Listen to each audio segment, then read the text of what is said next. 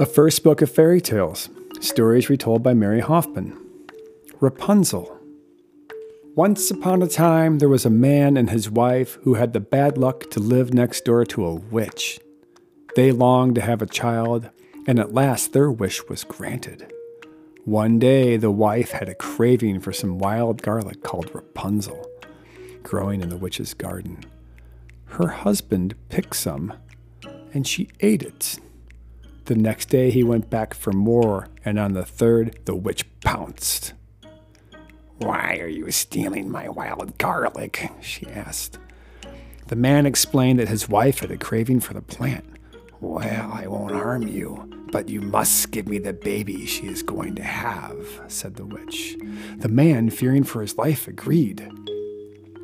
When the time came, the wife gave birth to a lovely baby girl, but the witch came to take the baby away. She was called Rapunzel, just like the wild garlic plant.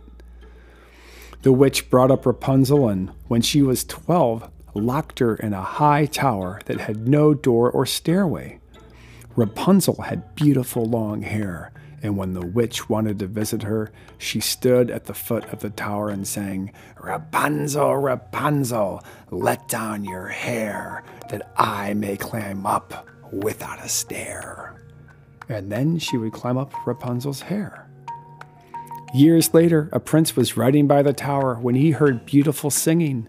He saw a lovely young woman at the window.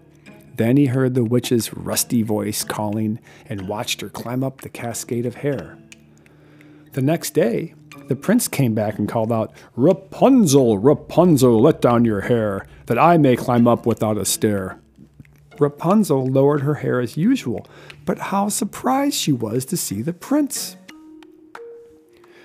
After that, he came to see her every day, and soon they were in love. The prince promised to bring silk so that Rapunzel could weave a ladder and escape from the high tower.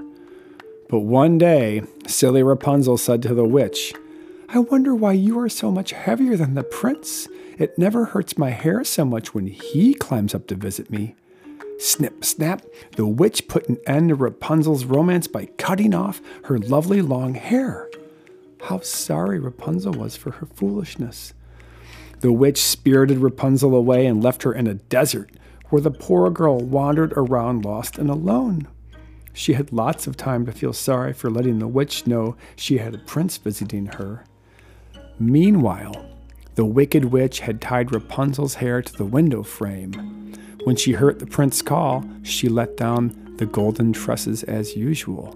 Now it was the prince's turn for a surprise and a very nasty one. He tumbled down from the high tower, and the witch made him go blind. He crawled away, unable to see where he was going. For years, the prince wandered around the world searching for his lost love, Rapunzel. After a long time, he found himself in the desert. He was hot, tired, and thirsty. And then he heard a lovely voice singing such a sad song that it made him weep. Rapunzel, he cried. Rapunzel, can it be you? It was Rapunzel. She ran over to the prince and threw her arms around him.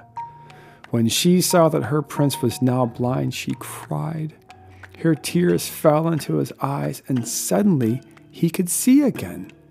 Rapunzel and her prince were married, and they never saw the witch again, and Rapunzel's hair grew almost as long as before.